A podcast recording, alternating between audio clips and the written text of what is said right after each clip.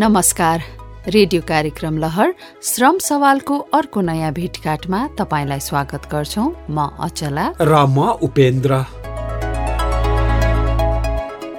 आजको कार्यक्रममा हामी देशका सातैवटा प्रदेशहरूमा हालै मात्र आयोजित आप्रवासन तथा सिप सम्बन्धी नीतिगत संवाद अर्थात् पोलिसी डायलगका बारेमा जानकारी गराउँछौँ।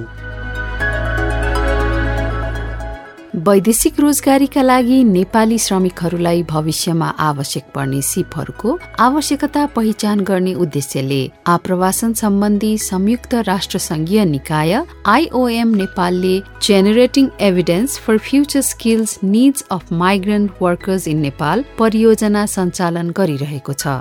दक्षता प्राविधिक व्यावसायिक शिक्षा तालिम सहकार्य कार्यक्रम अन्तर्गत युरोपियन युनियनको आर्थिक सहायतामा ब्रिटिस काउन्सिलले व्यवस्थापन गरेको यस परियोजनाको आयोजनामा देशका सातैवटा प्रदेशहरूमा हालै मात्र आयोजित आप्रवासन तथा सिप सम्बन्धी नीतिगत संवाद अर्थात् पोलिसी डायलग सम्पन्न भएको छ। सातवटै प्रदेशहरूमा भएका यी संवाद सत्रहरूमा राष्ट्रिय योजना आयोग संघ तथा प्रदेश अन्तर्गतका सरकारी मन्त्रालयहरू सिटिभिटी निजी क्षेत्र उद्योगी व्यवसायी आप्रवासी कामदारका प्रतिनिधिहरू नागरिक समाज गैर सरकारी निकायहरू अनुसन्धानकर्ता तथा आम सञ्चार क्षेत्र लगायतको सहभागिता थियो। यस संवाद कार्यक्रममा आप्रवासन र सिपका विषयमा विद्यमान नीतिगत व्यवस्था र सफल अभ्यासहरू तथा नीतिगत व्यवस्थाका लागि गर्नुपर्ने कामका बारेमा छलफल भएको छ। नीतिगत संवादका बारेमा जानकारी दिँदै आप्रवासन सम्बन्धी संयुक्त राष्ट्र संघीय निकाय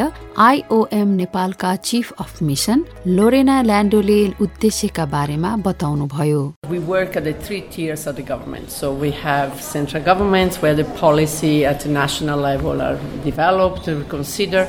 We have the ministers. But then, based on the federal structures of the countries, it's key to also reach and work at the provincial level as much as at the municipal level sometimes. So when it comes to this event today, it's a dialogue on policy making on terms of skillings and how skilling is important, but also recognizing the contribution of migrants. We know migration is a, a global phenomenon definitely Nepal is benefiting from remittances. That's what very much is recognized. And we know that remittances is about 25 to 30 percent sometimes of the GDP. But also for many years now that migration is taking place, is happening. We also see the, as much as we work on the awareness, on the pre-departures uh, reflections, safe migration? How do I choose the contract? How do I do, should I choose the countries? What should I know before I decided to go? So all this processing is more, let's say by now, more mainstream in terms of skilling, we are a little bit uh, falling short at the moment. So this work is actually in relation to how do we recognize the skills of uh, returning migrants on one hand. So many migrants, and we saw today actually in the, inf- in the information, the latest is, is about 50% of the, of the migrants that are today registered with the Ministry of Labor and Social Affairs. We actually have seen that they are they are actually unskilled. They used to be even far more. But also, when they come back, they come back with skills. So, are these skills also uh, taken into considerations?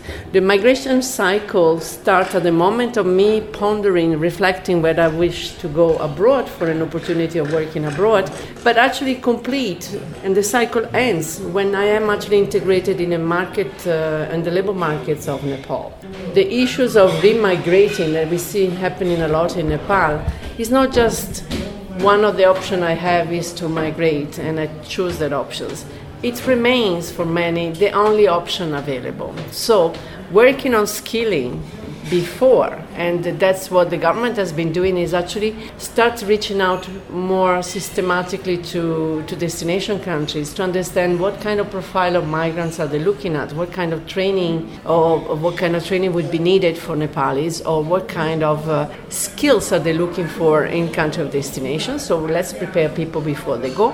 And I'm sure many of these trainings if taken in Nepal and recognized as training because I think the, the formal recognition of skills and core courses taken is what also make the training much more solid because then people have a certificate, have a proof that they did a certain standard of training that is very much, you know, embedded in the system of vocational training of Nepal. Similarly, also to recognize the skills that, that migrants learned while abroad. So that's the value. As much as we recognize the value of remittances, because financially is money coming into the countries, skills are as valuable as money. Because when you have skills, you would be able to put them into place, and you would be able to actually do a better, you know, a better integration. Maybe some are looking into self-employment, into a business creation, and some are looking also for placement in, uh, you know, in the work market, depending on their needs. हामीले सुन्यौं IOM नेपालका chief of mission Lorena ल्यान्डोलाई आप्रवासन तथा सिप सम्बन्धी सातै प्रदेशहरूमा आयोजना गरिएको नीतिगत संवाद र विषयवस्तुका बारेमा जानकारी दिनुहुँदै बजारको मागमा आधारित सिपमूलक तालिम सञ्चालन सिप प्रमाणीकरण मार्फत वैदेशिक रोजगारीलाई सुरक्षित बनाउन सबै सरोकारीहरू प्रतिबद्ध देखिएका छन्। ब्रिटिस काउन्सिलले कार्यान्वयन गरिरहेको दक्षता परियोजनाले पनि चार हजार भन्दा बढी आप्रवासी कामदारहरूलाई सिपमूलक तालिम सञ्चालन गरिसकेको दक्षता टिम लिडर जोन माउन्ट फोर्डले बताउनु भएको छ श्रम बजारमा प्रवेश गर्ने युवाहरूका लागि सिपमूलक तालिमको पहुँच बढाउनु पर्नेमा उहाँको जोड छ We believe that skills lead to employment and employment leads to inclusive, sustainable economic growth. So it's absolutely fundamentally important that the skills that employers are demanding are being delivered through training. And that core philosophy, if you like, is integrated into the activities around the work we're doing returning migrant workers. So we're, we're working through our UN agencies on a number of initiatives, a number of interventions, which today is one of. And, and these include things, for example, about establishing forums and networks where different stakeholders engaging with migrant worker agenda can meet. They can discuss policy dialogues today, really important. So we have a shared agenda and a shared understanding how we can move from policy to practice, and I'm really looking forward to that session. That, that, that core necessity, not just to talk about things, but actually to articulate it into practice as well. Also, we're creating platforms for discussions between key stakeholders in the labour market, for employers, for training partners. We work very closely with CTVT, for example, and, and it's, it's good to see our CTVT directors and joint secretaries here today uh, making their contribution as well. That, that supply side is our core partners in this initiative about how training can be developed, how assessment of that training can be developed to allow migrant workers to get the skills they need to transition to employment. So we're creating platforms where agencies like CTBT where can meet with um, migrant worker representatives, community representatives, and crucially private sector employer representatives as well to have these labour market conversations about what the demand for skills are and how the supply of skills can reflect that. And also to, to support that agenda, we're conducting activities around skills profiling and, and understanding what the skills demands are. I think Lorena made a very crucial point that migrant workers often leave without skills, but they do return with skills. So it's understanding what those skills are and what the gaps are, if they exist, and how they can be reskilled and articulated into qualifications which allow that transition to employment as well. So that skills profiling activity is really important. We're also trying to capture the work being done on the skills profiling into a database that can help to inform planning and future dialogues as well. So we're leaving a legacy which will support the um, articulation of skills um, possessed by migrant workers and how they can be fed into subsequent labour market interventions as well. भर्खरै हामीले दक्षता परियोजनाका team leader John माउन्टफोर्डबाट आप्रवासन र सिप सम्बन्धी नीतिगत संवाद र यसको आवश्यकताका बारेमा बताउनु भएको जानकारी सुन्यौं। सातवटै प्रदेशमा भएको नीतिगत संवादमा आप्रवासन र सिप सम्बन्धी नीतिगत व्यवस्था र सफल अभ्यासका बारेमा छलफल भएको थियो। श्रम रोजगार तथा सामाजिक सुरक्षा मन्त्रालयका सहायक प्रवक्ता तथा उपसचिव डाक्टर थानेश्वर भूषालले नेपालले अन्तर्राष्ट्रिय मञ्चहरूमा सक्रिय सहभागी भएर आप्रवासन तथा सिप सम्बन्धी विभिन्न काम गरिरहेको बताउनु भएको छ। गन्तव्य मुलुकमा आवश्यक जनशक्ति संरचना गर्नका लागि गन्तव्य मुलुकसँगको सहकार्यमा सिपमूलक तालिमका लागि प्रयास भइरहेको पनि बताउनुभयो। नेपाल सरकारले चाहिँ अन्तर्राष्ट्रिय फोरमहरूमा पनि यो स्किलसँग रिलेटेड मात्रै नभएर लेबर माइग्रेसन गभर्नेन्सका अन्य इस्युहरूमा आफ्नो बलियो प्रेजेन्स देखाउँदै आइरहेको छ। र त्यसका लागि चाहिँ अन्तर्राष्ट्रिय कम कम्युनिटीले चाहिँ नेपाल सरकारलाई जेनरली स्पिकिङ उहाँहरूले चाहिँ हामीलाई एप्रिसिएट नै गरेको पाइएको छ। खास गरी छ किसिमका हाम्रो अन्तर्राष्ट्रिय फोरमहरू छन् जहाँ नेपाल सरकारले चाहिँ निरन्तर रूपमा आफ्नो सक्रिय सहभागिता जनाउँदै आइरहेको छ। हामीहरू not only participate in those forums we participate with information with logics with arguments and with some voice to be reflected in, the policy regime. पहिलो अन्तर्राष्ट्रिय फोरम चाहिँ जिसिएम हो ग्लोबल कम्प्याक्ट फर माइग्रेसन त्यो चाहिँ युनाइटेड नेसन्सको जेनरल एसेम्ब्लीले नै endorse गरेको र विश्वका एक सय सतसठीवटा देशहरू चाहिँ यसको सदस्य भएको एउटा अन्तर्राष्ट्रिय कमिटमेन्ट छ पोलिसी कमिटमेन्ट भनौँ। त्यसको हामी सदस्य राष्ट्र हौँ। र एउटा इन्ट्रेस्टिङ पोइन्ट के छ भने यसका तेइसवटा अब्जेक्टिभहरू छन्। र त्यसमा चाहिँ नेपाल सरकारले चाहिँ हाम्रो आफ्नो रिभ्यू रिपोर्टहरूमा हामीले गरेका इन्फर्मल स्टडिजहरूमा पनि हामीले निकै राम्रो प्रगति गरेको देखिन्छ। अब्जेक्टिभ नम्बर सिक्स त्यो चाहिँ एथिकल रिक्रुटमेन्टमा त्यो बढी फोकस छ।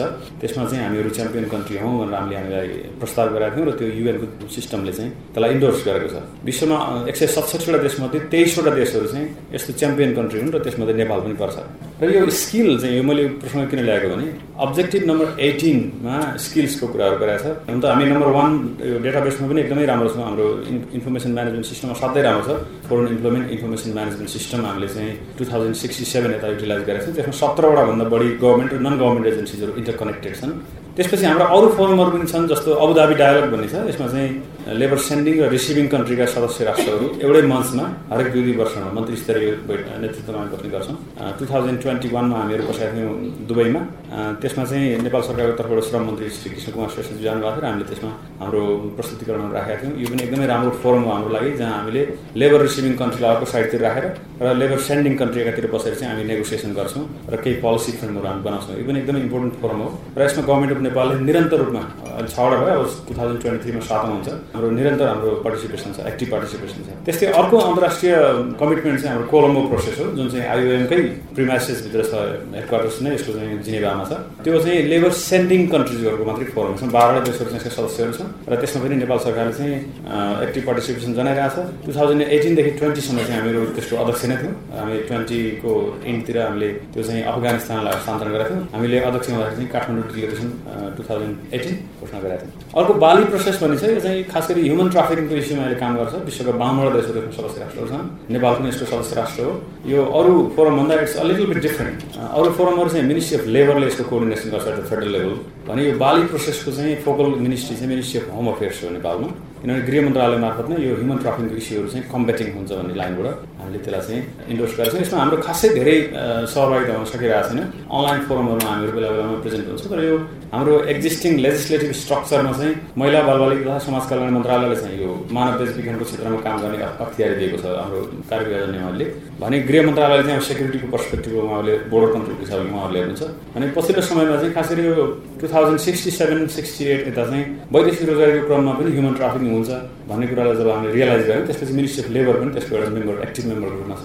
हामीले यसलाई चाहिँ अबको कार्यविभाजन नियमावली संशोधनको क्रममा वैदेशिक रोजगारीको क्रममा हुने ह्युमन ट्राफिकिङलाई मिनिस्ट्री अफ लेबरले नै हेर्नुपर्छ भनेर हामीले त्यो परिकल्पना गरेका छौँ र हामीले प्रस्ताव गरेका छौँ। सायद वैदेशिक रोजगार विभागमा चाहिँ यो किसिमको एउटा विङ रहन्छ होला पुलिसले गर्ने गरी। अर्को चाहिँ सार्क लेभलमा पनि हाम्रो कमिटमेन्ट छ। SAARC technical committee on labour migration भन्ने हो। त्यसमा चाहिँ हामीहरू खासै धेरै कामहरू हुन्छ सार्क आफैमा पनि त्यति धेरै इफेक्टिभ मेकानिजम भइरहेको छैन अहिले तर त्यसभित्रको कमिटीहरू हुने कुरै भयो मात्रै एउटा हामीलाई ग्याप के छ भने अन्य अन्तर्राष्ट्रिय कमिटमेन्ट जस्तै हामीले चाहिँ यस्ता किसिमका फोरमहरूमा जाँदाखेरि जुन किसिमको प्रिपेरेसनका साथ जानु पर्थ्यो जुन किसिमले चाहिँ हामीले कमिटमेन्ट गऱ्यौँ त्यो किसिमको फेरि इम्प्लिमेन्टेसन मेकानिजम पनि यहाँ बनाइराख्नु पर्थ्यो त्यति चाहिँ बनाउन सकेका छैनौँ। जे भए पनि यो वर्ष चाहिँ मिनिस्ट्री अफ लेबरले अन्तर्राष्ट्रिय कमिटमेन्टहरूलाई कसरी इन्टरनलाइज गर्न सकिन्छ? भनेर चाहिँ एउटा स्टडी गरेको छ टु थाउजन्ड ट्वेन्टी टू यो अस्ति भर्खर हामीले प्राप्त गरेका थियौँ वैशाख जेठतिर। त्यो रिसर्चले केही कुराहरू भन्छ हामीलाई। अब यसका अलावा चाहिँ अरू पनि त्यस्ता हामीलाई आयोगकै सपोर्टमा पनि हामी केही कामहरू गर्दैछौँ। यसबाट चाहिँ केही कुराहरू आउलान् भन्ने होप गर्न सकिन्छ। अब अन्तिममा चाहिँ यो फेरि म अलिक स्किल्समै फर्केर आएँ। यहाँ सबैलाई थाहा भयो कुरो प्रदेश सरकार अन्तर्गत चाहिँ सिप विकास प्रशिक्षण केन्द्रहरू छन् जुन पहिला सङ्घीय सरकारमा थिए पछि हस्तान्तरण गरेर प्रदेश सरकारलाई आएका छन्। भने सङ्घीय सरकारले आफैले पनि तिनवटा मेजर सिप विकास प्रशिक्षण केन्द्र हाम्रो आफ्नै मिनिस्ट्री अफ लेबरको जिरो स्टेसन बनाउने गरी राखेका छौँ जस्तो एउटा म्युनिसिपालिटीमा छ काठमाडौँमा एउटा भुटलमा छ एउटा इटहरीमा छ। रिफर्ममा हामीले के परिकल्पना गरिरहेका छौँ भने सकेसम्म चाहिँ विदेशमा पठाउने जनशक्ति तयार गर्नलाई चाहिँ मिनिस्ट्री अफ लेबर अन्तर्गत जुन तिनवटा मेजर ट्रेनिङ सेन्टरहरू छन् यिनीहरूलाई चाहिँ यिनीहरूको क्यापेसिटी बढाउने र यिनीहरूको लागि चाहिँ फन्डिङहरू जुटाउने। खास गरी लेबर रिसिभिङ कन्ट्रीबाटै फन्डिङ जुटाउने। अब फन्डिङ त अरू ठाउँबाट नै आउँछ। युएनडिपीबाट आउला आइओएमबाट आउला जहाँबाट नै आउँछ। हाम्रो डिप्लोमेटिक इफोर्ट भयो भने चाहिँ हाम्रा दाजुभाइ दिदीबहिनी जुन देशमा बढी छन् जस्तो कतारमा छन् साउदी अरेबियामा छन् मेजर कन्ट्री भने दुबई छ यो तिनवटा मेजर र मलेसियामा चारवटा हो। त्यहाँबाट हामी चाहिँ फन्डिङका लागि हामी असाध्यै धेरै ठुलो प्रयत्न गरिरहेको छौँ र टु सम एक्सटेन्ट तिनीहरूले हामीलाई एस्योरेन्स पनि देखाइरहेको छन् कि तिमीहरूलाई हामी सपोर्ट गर्छौँ भनेर। ट्रेनिङको प्याकेजमा चाहिँ दुबईलाई नै आवश्यक पर्ने ह्युमन रिसोर्स तयार गर्ने। मलेसियाले हामीलाई कुनै फन्डिङ दिन्छ भने मलेसियामा नै आवश्यक पर्ने रिसोर्स तयार गर्ने हो। त्यो किसिमले चाहिँ हामीहरू तयारी गर्दैछौँ। हेरौँ अब गभर्मेन्ट चेन्ज हुँदाखेरि के कति हामी अगाडि बढ्न सक्छौँ। लेट्सी तर यो आफैमा चाहिँ एउटा नोबल काम हो भन्ने मलाई लाग्छ। हामीले सुन्यौं श्रम रोजगार तथा सामाजिक सुरक्षा मन्त्रालयका सहायक प्रवक्ता तथा उपसचिव डाक्टर थानेश्वर भूषालको सोच। आप्रवासन तथा सिप सम्बन्धी नीतिगत व्यवस्था तथा मन्त्रालयले गरिरहेको पहलको बारेमा उहाँले जानकारी दिनुभयो। रेडियो कार्यक्रम लहर श्रम सवालमा आज हामी देशका सातैवटा प्रदेशहरूमा आयोजना भएको आप्रवासन तथा सिप सम्बन्धी नीतिगत संवाद अर्थात पोलिसी डायलगका बारेमा छलफल गरिरहेका छौं। शिक्षा विज्ञान तथा प्रविधि मन्त्रालयको तथ्याङ्क अनुसार देशभरि एक लाख भन्दा बढी विद्यार्थीहरूलाई प्राविधिक शिक्षा दिन सक्ने क्षमता भए पनि भर्ना हुने दर भने साठी प्रतिशत भन्दा कम रहेको छ। बजारको माग अनुसार प्राविधिक शिक्षा तथा सिपमूलक तालिम सञ्चालन भए पनि तालिम लिने र दिनेको बीचमा सूचना तथा जानकारीको खाँचो रहेको मन्त्रालयका शाखा अधिकृत दीपक भण्डारीले बताउनुभयो। यसको कारण पत्ता लगाएर नीतिगत व्यवस्था गर्दै कार्यान्वयनमा जानुपर्ने उहाँको तर्क छ। हाम्रो वैदेशिक रोजगारीमा बाट प्राप्त भएको विश्लेषणबाटै हाम्रो करिब अस्सी प्रतिशत देशको भुक्तानी सन्तुलनमा चाहिँ यसले कन्ट्रिब्युसन गरेको तथ्याङ्क देखिरहेछ। प्रत्येक वर्ष पाँच लाख जनशक्ति श्रम बजारमा प्रवेश गर्छ र यो श्रम बजारमा प्रवेश गरेको जनशक्ति मध्ये करिब एक लाख जनशक्ति हामीले देशको आन्तरिक रोजगारीमा खपत गरेका छौँ। विभिन्न किसिमका सरकारी जागिरदेखि लिएर अन्य क्षेत्रहरूमा करिब तिन लाख जनशक्तिहरू विदेशमा गएको तथ्याङ्क देखिन्छ र एक लाख जनशक्ति चाहिँ बेरोजगार भएको यो तथ्याङ्कहरूले देखाउँछ। आन्तरिक बजारमा अवसरको कमी हुँदा ठुलो सङ्ख्यामा युवाहरू कामका लागि विदेशिएका छन् यो कुराहरू भइसक्यो। अनि हाम्रो तथ्याङ्कलाई हेर्दा दुई हजार पचास एकाउन्नतिर वैदेशिक रोजगारीमा जाने व्यक्तिहरू एउटा आर्थिक वर्षमा तिन हजार छ सय पाँचजना थिए भने आर्थिक वर्ष अठहत्तर उनासीमा पाँच लाख पाँच हजार चाहिँ एक वर्षमा हामीले विदेश पठाउँदा रहेछौँ। हाम्रो यो अवस्था छ र हालदेखि करिब एक हजार सात सय बढी व्यक्ति रोजगारीका लागि विदेश गएका छन् र विदेश गएका मध्ये चाहिँ चौहत्तर प्रतिशत जनशक्ति चाहिँ अध्यक्ष छ र आठ प्रतिशत महिला छन् भन्ने कुराहरू यहाँ देखिन्छ। पोलिसीगत रूपबाट हेर्दाखेरिमा हामीसँग नीतिहरूको अभाव त छैन र स्पष्ट नीति पनि छैन। अब कतिपय नीतिहरूले चाहिँ विदेशमा पठाउने भन्छन्। कतिपय नीतिहरूले चाहिँ स्वदेशमा रोजगारीका अवसरहरू सिर्जना गरेर स्वदेशमै राख्नुपर्छ भन्ने पनि पाइन्छ एउटा अवधारणागत नीतिगत स्पष्टता पनि नभएको अवस्था हामीसँग देखिन्छ। र यसो हेर्दाखेरिमा हाम्रा इन्स्टिच्युटहरू जस्तै वैदेशिक रोजगार विभाग यस्ता संस्थाहरूको स्थापना भएका हुँदा हाम्रो मुख्य उद्देश्य चाहिँ स्वदेशमै रोजगारी सिर्जना गर्ने भन्दा पनि विदेशतिर पठाउने हो कि भन्ने जस्तो पनि वैदेशिक रोजगार विभागको स्थापना यी कुराहरूले गर्दाखेरिमा देखिन्छ। संविधानदेखि लिएर विभिन्न कानुनहरू छन्। संविधानमा अब श्रम तथा रोजगार सम्बन्धी नीतिका कुराहरू छन् रोजगारीका हकका कुराहरू छन्। यी कुराहरूमा यहाँहरू विज्ञानी हुनुहुन्छ। यहाँहरूले स्वाध्ययन पनि गर्न सक्ने कुराहरू पनि रहे। राष्ट्रिय शिक्षा नीति दुई हजार छ्यात्तर छ। यसले पनि प्रविधि मन्त्री रोजगारमूलक उत्पादनमुखी शिक्षाका कुराहरू गरेको छ। प्राविधिक शिक्षा तथा व्यावसायिक तालिम परिषद दुई हजार पैँचालिस छ। यसै यो शिक्षालाई कसरी प्राविधिक बनाउने भन्ने सवालमा चाहिँ यी कानुनी व्यवस्थाहरू शिक्षा ऐन दुई हजार अठाइस पन्ध्र योजनाले पनि प्रत्येक स्थानीय सरकारमा एउटा प्राविधिक विद्यालय स्थापना गर्ने भनेर बोलेको छ र स्वयंसारबाट प्राविधिक विद्यालयहरू पनि स्थानीय सरकारहरूमा स्थापना भइरहेको अवस्था पनि छ। प्रत्येक आर्थिक वर्षका कार्यक्रममा पनि यो चाहिँ सिप युक्त जनशक्ति उत्पादन गर्ने भन्ने किसिमबाट नीति कार्यक्रमहरू आएका छन्। यसरी हेर्दाखेरिमा अहिले हामीसँग एउटा सिटिभिटी मार्फतबाट विद्यालयहरू सञ्चालन गरेका छन् शिक्षालयहरू सञ्चालन गरेका छन् र अर्को चाहिँ शिक्षा मन्त्रालयले नौदेखि बाह्र कक्षामा प्राविधिक शिक्षा सञ्चालन गरेको छ। दुई हजार अठहत्तरसम्मको डाटालाई हेर्दाखेरिमा उन्नाइस सय एकाउन्नवटा यी प्राविधिक विद्यालयहरू रहेका छन् र यी प्राविधिक विद्यालयहरू मध्ये सिटिभिटीबाट सञ्चालन भएका एघार सय छवटा र शिक्षा मन्त्रालयबाट सञ्चालन भएका चार सय पञ्चासीवटा हाम्रा यी प्राविधिक विद्यालयहरू छन्। यो विद्यालयप्रतिको आकर्षण चाहिँ घटेको देखिन्छ। हामीसँग टोटल क्यापेसिटी एक लाख सात हजार विद्यार्थीहरू हामीले प्रत्येक वर्ष पढाउन सक्छौँ। हाम्रो क्यापेसिटी छ। हामीले त्यसरी कोटा तोकेका छौँ। तर हाम्रो भर्ना प्रतिशत जम्मा एकाउन्न प्रतिशत मात्रै देखिन्छ।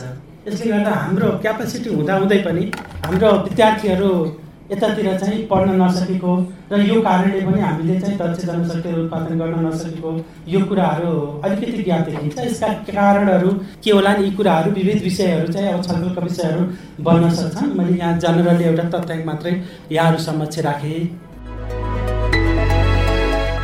उहाँ हुनुहुन्थ्यो शिक्षा विज्ञान तथा प्रविधि मन्त्रालयका शाखा अधिकृत दीपक भण्डारी। आप्रवासन र सिप अभिवृद्धिका चुनौतीका बारेमा जानकारी दिनुहुँदै शिक्षा विज्ञान तथा प्रविधि मन्त्रालय माथतको प्राविधिक शिक्षा तथा व्यावसायिक तालिम परिषद सीटीईभीटीले सोह्र सय छयानब्बे घण्टा अवधिसम्मको सिपमूलक तालिम तथा प्री डिप्लोमा र डिप्लोमा तहको प्राविधिक शिक्षा प्रदान गरिरहेको छ। राष्ट्रिय सिप परीक्षण समितिबाट सिप प्रमाणीकरणको काम पनि भइरहेको छ। विदेश जानेहरूका लागि सिप अनिवार्य नगरेसम्म अदक्ष वा अर्धदक्ष जनशक्ति मात्रै वैदेशिक रोजगारीमा गइरहने र त्यसले वैदेशिक रोजगारीलाई अव्यवस्थित बनाउने बताउनुहुन्छ। सीटीईभीटीका प्रवक्ता एवं निर्देशक विनोद बडाल। सूचना तथा तथ्याङ्क व्यवस्थापन र सचेतनाका कार्यक्रमलाई अझ बढाउनु पर्ने सोच उहाँको छ। हिसाबले हामीले विशेष गरी तिन किसिमका कार्यक्रम सञ्चालन गर्छौँ। एउटा एकदमै छोटो अवधिका सिपमूलक तालिमहरू यो चाहिँ सोह्र सय छ्यानब्बे घन्टाभन्दा कम समय अवधिको। अहिले हामीले सञ्चालन गरेका एक सय बिस घन्टादेखि तिन सय नब्बे घन्टाको त्यसपछि सोह्र सय छ्यानब्बे घन्टाका विभिन्न सिपमूलक तालिमहरू हुन्छन् उदाहरणको लागि प्लम्बिङ ब्युटिसियन टेलरिङ मेसन भनेको जस्तै। अर्को प्राविधिक शिक्षातर्फ लामो अवधिको कार्यक्रममा दुईवटा छ। एउटा प्रि डिप्लोमा अठार महिनाको अनि एप्रेन्टिससिप मोडेलको उद्योगमै बसेर काम गर्ने त्यो दुई वर्ष कार्यक्रम छ। विगतमा यसलाई हामी टिएसएलसी भन्थ्यौँ। अहिले प्रि डिप्लोमा यसको नामाकरण गरिएको हो। त्यस्तै डिप्लोमा तर्फको तिन वर्षको कार्यक्रमहरू छन् यसमा एउटा कार्यक्रम छ प्लस टू पछाडि। यो नेपाल स्वास्थ्य तालिम केन्द्रले सञ्चालन गर्छ biomedical equipment engineering plus two biology पढेको विद्यार्थीहरूले मात्रै अठार महिना पढेर डिप्लोमा हासिल गर्छन् र उनीहरूले हरेक हस्पिटलमा भएका ल्याबका इक्विपमेन्टहरू मर्म सम्भाल गर्छन्।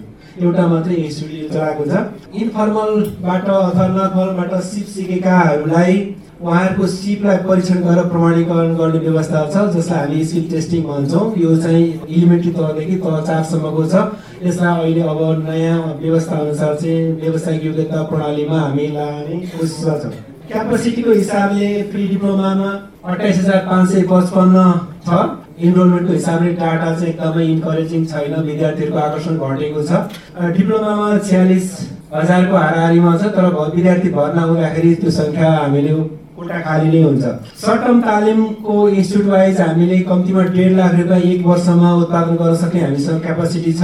तर यो तालिमहरू चाहिँ विशेष गरी स्वैच्छिकले आउने अनि प्रोजेक्ट बेस्ड तालिमहरू भन्दा बाहेक हामीले यसलाई अझ बढाउन सकेका छैनौँ। सिप परीक्षणको प्रपत्र लिएका जाने सङ्ख्याहरू चाहिँ साढे चार लाखको हाराहारीमा भइसकेको छ। डिप्लोमा र प्रि डिप्लोमा हेर्दा सेभेन्टी नाइन पर्सेन्ट चाहिँ प्रि डिप्लोमा नै कभरेज छ हाम्रो ग्रेजुएटहरू। ट्वेन्टी वान पर्सेन्ट मात्रै चाहिँ डिप्लोमा लेभलको छ। विशेष गरी हामीसँग चार किसिमका इन्स्टिट्युटहरू छन्। एउटा सिटिटी आफैले सञ्चालन गरेको आङ्गिक शिक्षालयहरू अर्को चाहिँ पार्टनरसिपमा। पालिकाहरूले सिटिटीसँग साझेदारी गरेका अथवा चाहिँ गैर नाफामूलक ट्रस्टहरूले सञ्चालन गरेका संस्थाहरू। त्यसलाई हामी पार्टनरसिप भन्छौँ। त्यसपछि सामुदायिक विद्यालयहरूमा प्राविधिक शिक्षाको कार्यक्रम छ र निजी स्तरमा सिटिबाट सम्बन्धन प्राप्त लिएका कलेजहरू। यो सबैको सङ्ख्या हेर्दाखेरि एघार सय त्रियानब्बे हो। छोटो अवधिका तालिमहरू चाहिँ अपडेट गरिएको छैन यो लास्ट इयरकै डाटा हो तेह्र सय सत्तरीवटा यो सङ्ख्या पनि अहिले सोह्र सयको हाराहारीमा पुगेको छ। गत वर्ष अठहत्तर उनासीमा छ लाख तिस हजार नब्बेजना चाहिँ वैदेशिक रोजगारको लागि रि इन्ट्री जो पहिला गइसक्नु भएको उहाँहरू फर्केर फेरि जानु भएको छ। उहाँहरूको डाटालाई चाहिँ स्किलको हिसाबले कस्तो रहेछ भनेर पनि वैदेशिक रोजगार विभागको वेबसाइटमा हेर्दाखेरि हाई स्किल भएको सङ्ख्या एकदमै कम छ प्रोफेसनल पनि कम semi skill skill unskill. यो अनस्किलको डाटा हेर्नुहुन्छ भने दुई लाख तिरासी हजार अडसठीजना यो लगभग पैँतालिस पर्सेन्ट हुँदो रहेछ।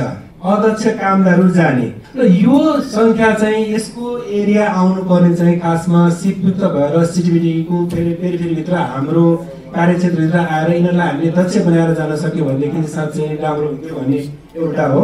युवाहरू सिधै सिप नसकिकन एउटा रोजगारीमा जाँदो रहेछ त्यो डोमेस्टिक मार्केट पनि हुनसक्छ र अन्तर्राष्ट्रिय बजार पनि हुँदो रहेछ। दुइटैमा जान सक्ने व्यवस्था छ। अर्को तालिम लिएर जाने पनि छ सङ्ख्या।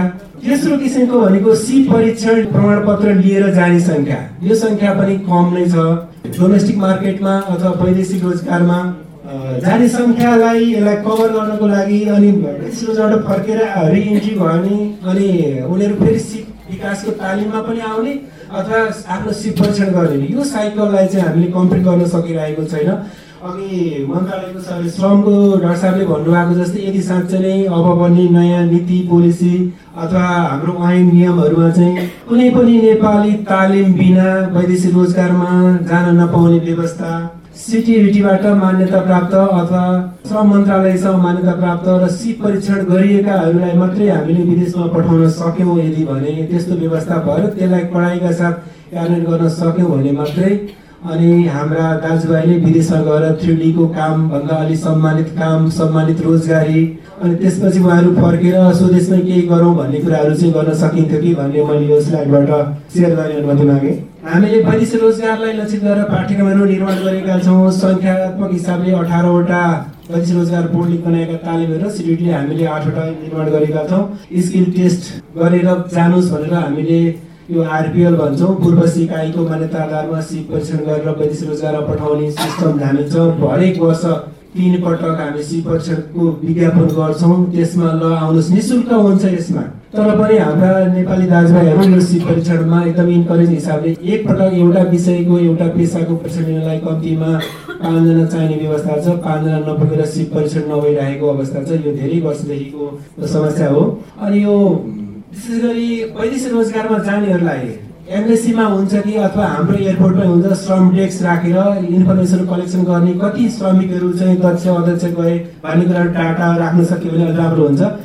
त्यस्तै सिटिभिटी एनएसटिभीको सर्टिफिकेट लिएकाहरूलाई वैदेशिक रोजगारमा पठाउनलाई इन्करेज गर्ने उद्योग र तालिम केन्द्रको बिचमा जुन लिङ्केज छ त्यसलाई अझ बढाउने कुराहरू ट्रेनिङ प्रोभाइडरहरूलाई क्यापेसिटी गर्नुपर्ने रिसिभिङ कन्ट्रीहरूको लागि कस्तो जनशक्ति चाहिन्छ भनेर हामीले हाम्रो कन्टेक्समा तयार गरेका तालिम केन्द्र हाम्रा पाठ्यक्रमहरूले समायोजन गर्न नसक्ने यसतातिर ध्यान दिनुपर्ने छ दुईवटा देशहरूको बिचमा direct government to government agreement गरेर वर्क पर्मिट लियो भनेदेखि यो श्रमिकहरूलाई अथवा चाहिँ ह्युमन ट्राफिकिङको कुराहरू अघि पनि आयो।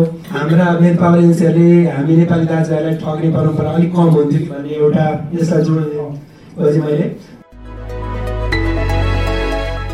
हामीले भर्खरै सुन्यौं। प्राविधिक शिक्षा तथा व्यावसायिक तालिम परिषद सिटिभिटीका प्रवक्ता एवं निर्देशक विनोद बडाललाई आप्रवासन र सिपका लागि सुधार गर्नुपर्ने कामहरूको बारेमा बताउनु हुँदै।